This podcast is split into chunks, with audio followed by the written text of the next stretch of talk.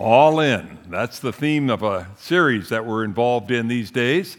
And uh, we invite you to open your Bible to Matthew chapter 11. That's where we are. If you have a Bible or a device that you can read it on, that's good. If you don't, we have a Bible for you because there's some words here that I want to make sure you see and even maybe underline or circle so that you have them and remember them in this chapter so if you need a Bible, raise your hand and let these guys put one in your hand, okay? Anybody need a Bible over here? No, over here. There's one back there. Anybody else? Right here? Right here. Second row. There you go. Anybody else? If you got this Bible, it's page uh, 476. So you can find Matthew chapter 11.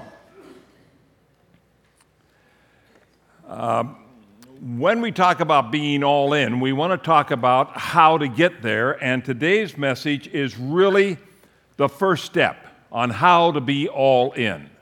And it is the continuing step so that it's not just something that happens, but it's something that continues to happen. So that's what Matthew chapter 11 is all about. I have subtitled this, Preach It Until They Get It. you heard of that phrase? That come from seminary. Your, uh, your classes on preaching in seminary invariably end up in a discussion why do singers get to sing the same song over and over again? But if preachers preach the same sermon, they get criticized. And of course, in seminary, you got all these preachers, so they say, Well, I think, and it's pretty unanimous, that they ought to be able to preach it until they get it. Now, um, there was a guy that did that. His name is Jonathan Edwards. He had a sermon that he worked on. He was 38 years old.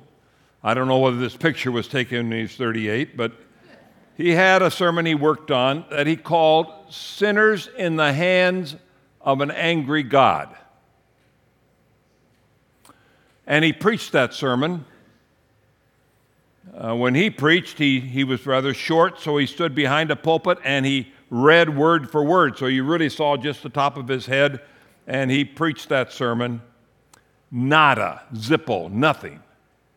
People were ready to leave. They were well, not checking their watches, of course, in 1700s, but probably thinking about the games that were on in the afternoon or making their shopping list or whatever, but they didn't get it. The Lord said to Jonathan Edwards, Preach it again. Back then, you didn't preach it till they got it. That was against the rules. But on July 8th, 1741, Jonathan Edwards preached that sermon again. This time the Holy Spirit rained on it. They say people were hanging on to the pew in front of them because they were sure they were going to slide into hell. That was the day that the Great Awakening started in America and went on over into England. Started with a sermon that was preached until they got it. Today, we're going to talk about these two guys up here in the, in the glass John the Baptist and Jesus the Christ. And they were two guys that preached the very same sermon.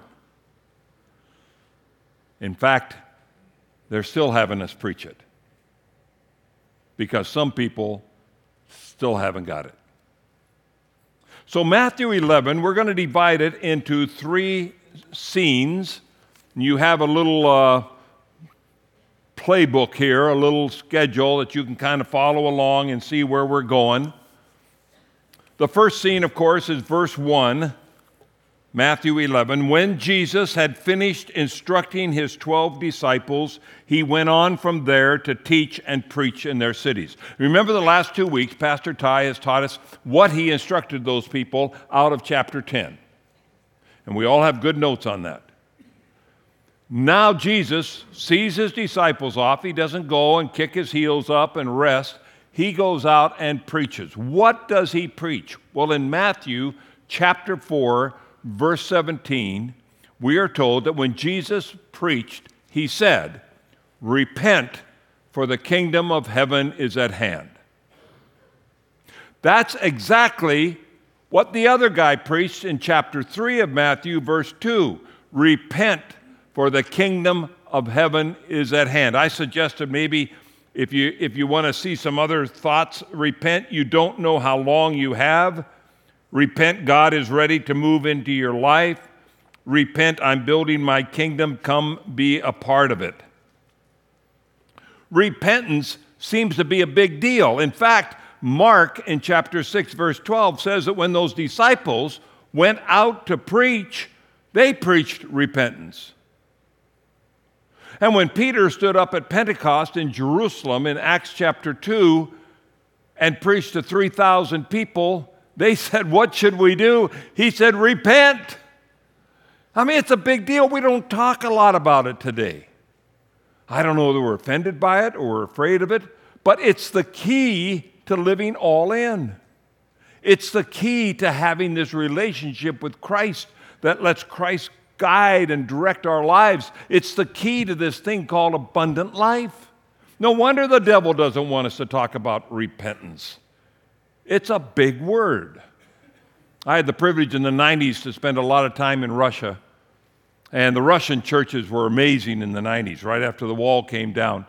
You had all the women sitting on this side, all the men on this side. You had people standing up against the walls. You had people in the aisles. A fire marshal would have gone crazy.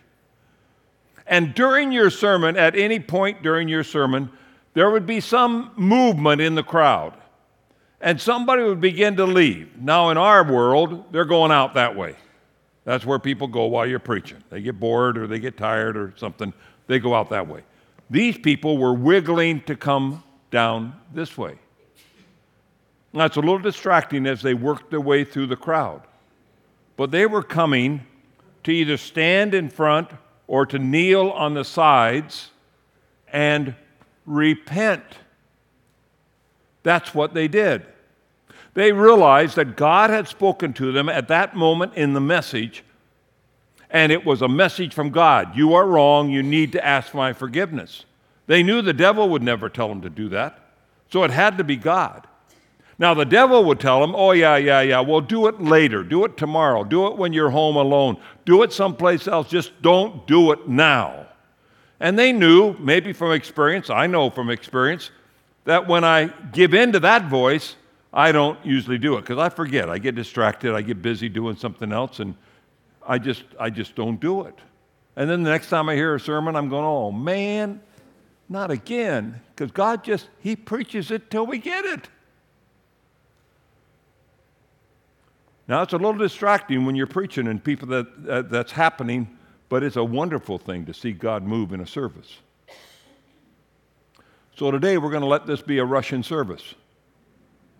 And if God speaks to you, because we're going to talk about repentance, if God speaks to you in this service, you feel free to come and pray and get it settled right then. I'll just keep preaching. Somebody may join you and pray with you, but we invite you to take care of it right then. That's the most important thing for you. Don't worry about what people think, worry about what God thinks. Now, I've put a little acrostic in your bulletin, kind of remind us of what repentance is. R is realize that we do sin. Some of us have forgotten that we sin. We think we're perfect, and we know we're not when we think about it. We're, we're not. We're a long ways from perfect but we forget that we sin. Ah, yeah, I know I did that, but that, that was a little white lie, and it's still a lie. Yeah, I know I shouldn't have said that, but. I know I shouldn't have done that, but. I mean, we, we all have that in our lives. I know God told me to do this, but. we all have disobedience in our life. All have sinned and come short of the glory of God, Jesus said. So R stands for realize that we do sin. E stands for express your regret. Don't make excuses. Don't blame it on somebody else. Don't try to explain it to God. He's not interested in our explanations. I'm sorry. Those two words are the words he wants to hear. I messed up. Forgive me. Express your regret. Job said, I despise myself, I repent. Those aren't bad words. You got to realize that sin separates you from God. So you want to get that cleaned up. Some of you, for the very first time, when you accept Christ as your Savior. But for others, it's a daily thing of just seeing what the devil just sneaks in with the most subtle things. Everybody else is doing it, you can do it. And God says, No, you can't. Express your regret. P is practice confessing not only to God, but to people. Some people you have to say, I'm, so, I'm sorry I said that about you. I'm sorry we were in the middle of this discussion and I said something I shouldn't have said. Forgive me. I'm sorry I treated you that way. Maybe your spouse needs to hear, I'm sorry once in a while. And then the next E is exchange. Whatever is causing you to do what God doesn't want you to do, get rid of it. Exchange it for something else. So if you have a friend that you always gossip with and talk negative about other people, then exchange that friend for a friend who maybe talks positive about other people.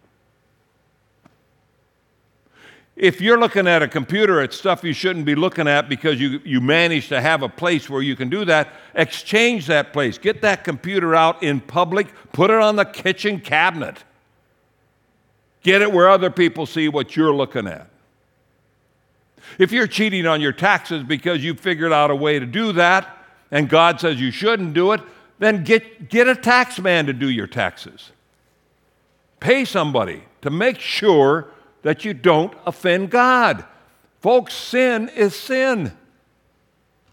And every time I give in to sin, the devil goes, Aha, look, God, he's doing what I'm telling him to do. I got him. And I don't want to have the devil have that privilege with God. In no restraint. You see it on the video every Sunday no restraint. Don't let anything stop you. You're not too busy, uh, you're not too proud. Ooh. You're not too afraid. Get rid of all those motions. If God says you need to repent, then you need to repent. And the T is for turn.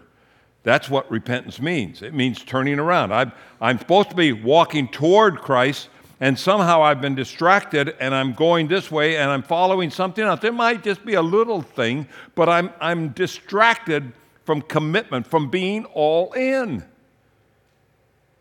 The devil never quits working on me, folks. I've been a Christian for years.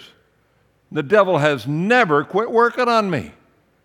I mean, I would think that after this time he'd give up, but he won't because he wins too often. And I have to keep focusing on where I'm going. I'm following Jesus. And that's what I want to do.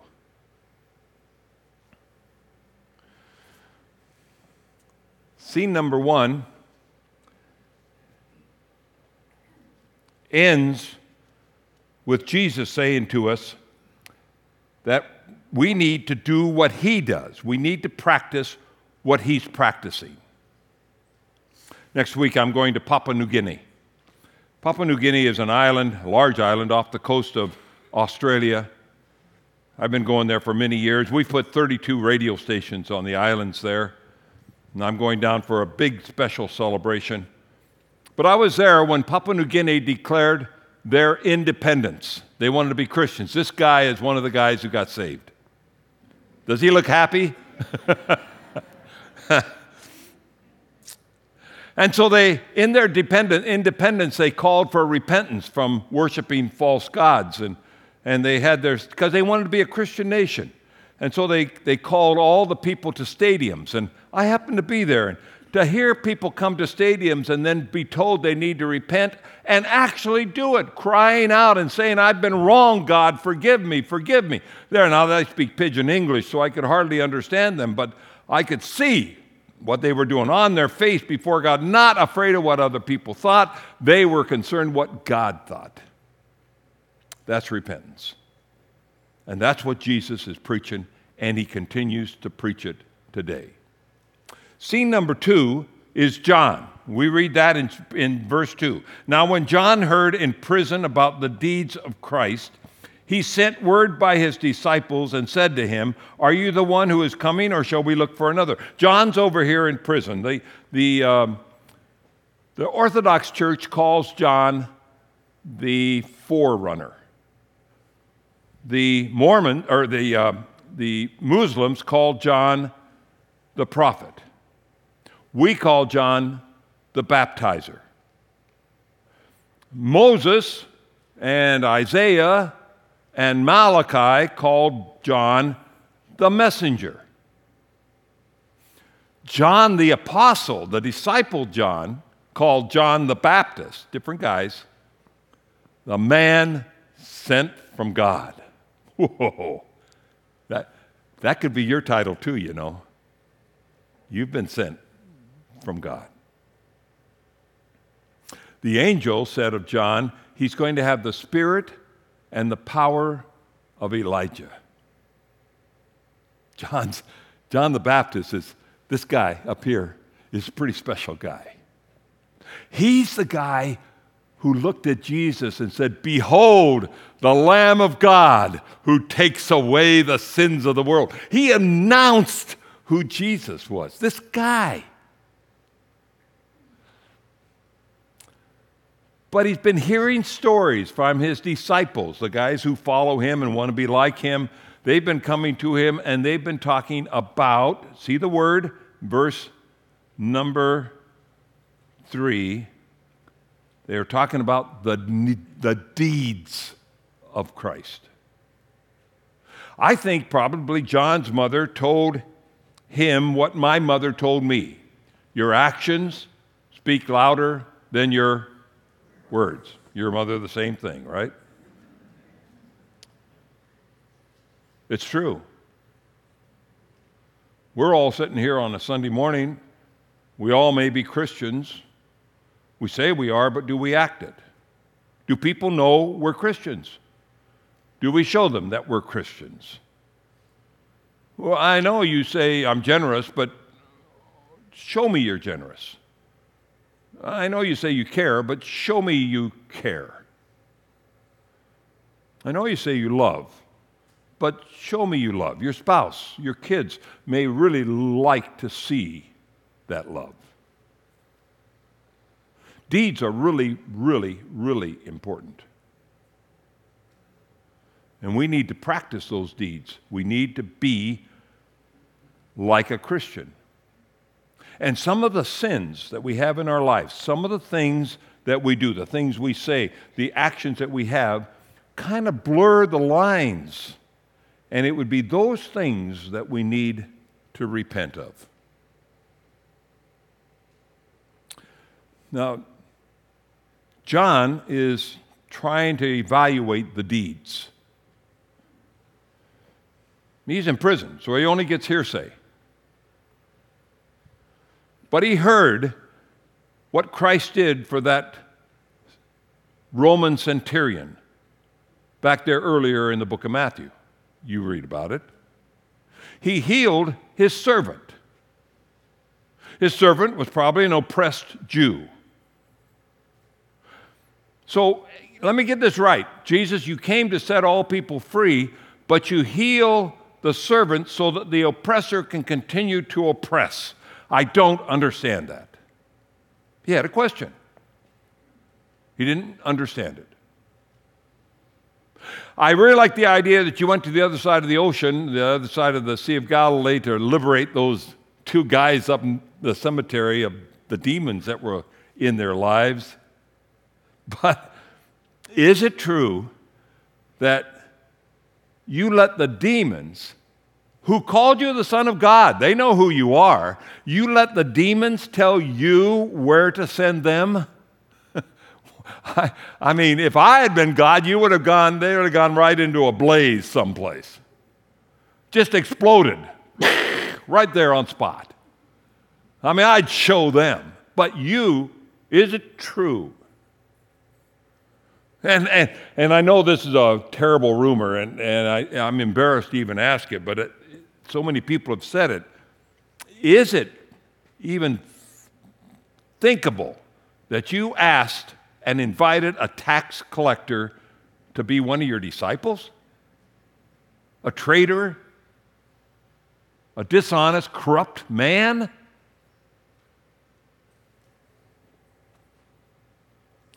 See, he had expectations for God. We all have expectations for God.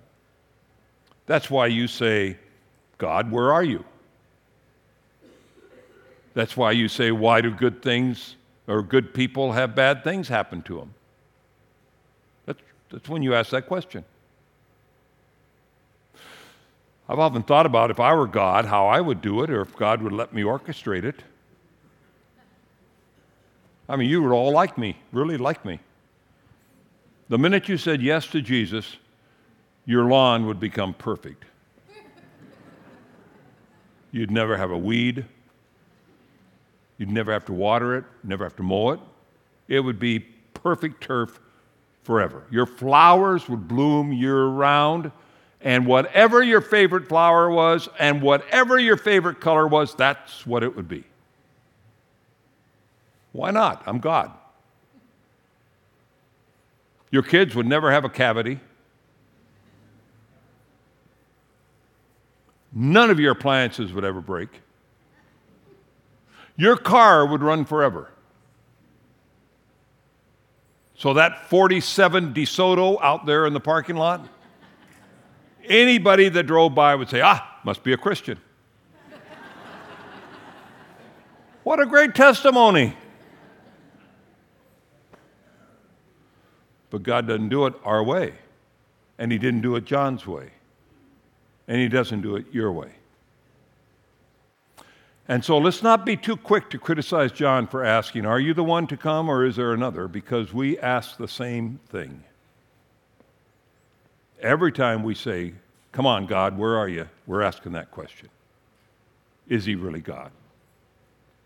In fact, when he speaks to us and says, This has got to go from your life, it's offending me, repent, and we don't do it, we're asking that question Is God really God?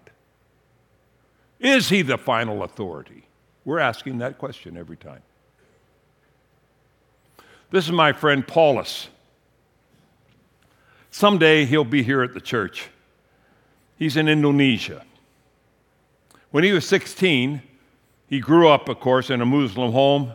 Muslim, his dad was a leader in the, in the, in the mosque, and he grew up there. And when he was 16, he met a strange kid. He did not know a single Christian, but he met this strange kid who just seemed happy all the time, joyful all the time. He was kind, helpful, share lunch, whatever. And Paulus finally thought, well, I wonder if this is what a Christian is. So he said, Are you a Christian? The kid said, No, I'm not a Christian, but I am a follower of Jesus. Well, Paulus knew who Jesus was because Muslims know who Jesus is. They just don't think that he's the Son of God. And as Paulus hung out with this kid and watched him live his life, he started doing what the kid did. And pretty soon he found out he could do it, but there were things missing. And the kid then finally said, Well, you got to invite Jesus to come into your heart and live inside you so that he can do the good stuff out through you. And this guy, 16 years old, did that. Parents didn't like that very much. He's had many attempts on his life since then. But he went to Bible school. Pretty soon he was running the Bible school. Pretty soon he was starting Bible schools. And then he found kids on the street that were orphans, and he put in 14 children's homes throughout Indonesia, teaching them the Bible, and they're growing up to be pastors. And then we helped him. That's how I got connected with him. 55 radio stations in the biggest Muslim country in the world. God has favored this guy and given him permission to do things nobody else can do. Through those 55 radio stations, he has planted 1,500 churches in Indonesia, largest Muslim country in the world. Why? Because one guy was concerned about his deeds, paid attention, and lived what he said he was, practiced what he preached. What about you? What about me? What's the result of us being Christians? Scene number three these disciples now have been with John. They come back. They ask Jesus the question Are you the one? Or are we to look for somebody else? And Jesus answers them in, in verse number four. Jesus answered them and said, Go and tell John what you hear and see. And the blind receive their sight, the lame walk, lepers are cleansed, the deaf hear, the dead are raised up, the poor have good news preached to them. I mean, he goes down the list, but he starts with four words that explain his strategy for building his kingdom. This kingdom of heaven that he's building, that's coming near, he is building it around us. We are a part of it. And he invites us to go and tell people what we've seen and heard. Those four words. So you come to church on Sunday, you hear a message. Who do you share that message with? Or do you just have a Bible full of notes? Who do you tell what you've seen and heard? And you have to go to do it. They're not going to come to you. I have yet to have somebody come and say to me, What must I do to be saved? I have to go to where they are, and invariably they say, Hey, how can I get what you have? How about you? When was the last time you shared what you know about Jesus with anyone? That's how the kingdom is built. And that's how Jesus is going to do it. Now, when the disciples went back to be with John, uh, there was a crowd there. There's always a crowd around Jesus, but this is an interesting crowd because obviously this crowd knew about John. They had had some experience with John because they had expectations about John. Jesus knew that. So he turns to this crowd and he says, And you, you guys went down to the wilderness to hear John preach. You went down there to watch him baptize people. Why did you go down to the wilderness? You had expectations. Did you go down to the wilderness to see a reed blowing in the wind, just a, a little flitter of something. No, you heard there was something powerful down there and you wanted to see. You wouldn't have walked 20 miles down that road only to turn around and go 20 miles back up the road. So I know you went down for more than just a reed blowing in the wind. And did you go down there to see somebody in soft clothing? You don't care about clothing. You're not going to go someplace to see how somebody's dressed. You're not going to walk 20 miles to see how they're dressed. You're not going to do that. I'll tell you why you went down there. Because you had a hunch that there was a prophet down there. You haven't had a prophet in your country for 400 years. Your daddy hasn't seen a prophet. Your granddaddy hasn't seen a prophet. You've heard about prophets. You thought there might be a prophet. Yes. And I tell you, he was more than a prophet. Then let's read what he says about him. Let me tell you what's written about him. Behold, I send my messenger before your face who will prepare your way before you. Truly I say to you, verse 13, or verse 11, among those born of women, there has arisen no one greater than John the Baptist. So you went down to the wilderness to hear this guy preach. You went all the way down there to hear a prophet. You heard him say, Repent, for the kingdom of heaven is at hand. Let me just ask you a question Have you done that? He's faced nothing but violence and trouble and problems, just like Elijah. You're more concerned about the messenger. I want you to get the message. Have you done that? That's what God's telling you to do. Have you done it? And then, in some amazing way, Jesus talks to the disciples, talks to the crowd around him that I call spectators because they're kind of just watching. There are spectators and participants in the kingdom. These are spectators. And then he turns and looks at us today. Okay, are you still here? Verse 16. And what about your generation? What about you guys, he says? You've heard about repentance all your life. You probably did it once, and that's it. But when you lay your head on your pillow at night, do you ever say, God, how did I do today? And give me a chance to say, you know, you need to clean this up a little bit. You need to do better here. You need to ask forgiveness there. You need to apologize here. Do you ever give me a chance to say, no, no, no? Just getting soiled, dirty, out of touch. John and I were like children in the marketplace, Jesus says. And we called to you to join us. He says it this way It is like children sitting in the marketplace calling to their playmates, okay? Jesus would say, I played the flute for you. I, I was the one that talked about what happens if you do repent. I talked about joy and peace and grace and love and life and freedom. I talked about all this good stuff, the abundant life. I talked about the fact that He's preparing a place for you right now. I talked about what you get through repentance, and it's all good. It's all good. And you refuse to dance, to join me. John, he, he did a dirge. He talked about wrath of God. He talked about unquenchable fire. He called them brood of vipers.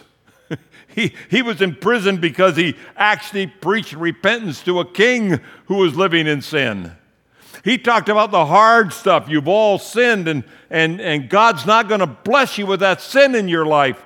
And it was like a funeral, and you just didn't, didn't join him.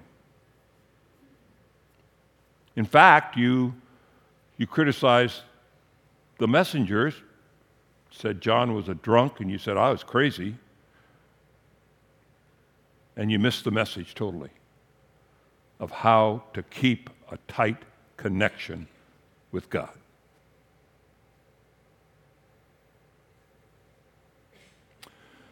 And that's where we are, folks.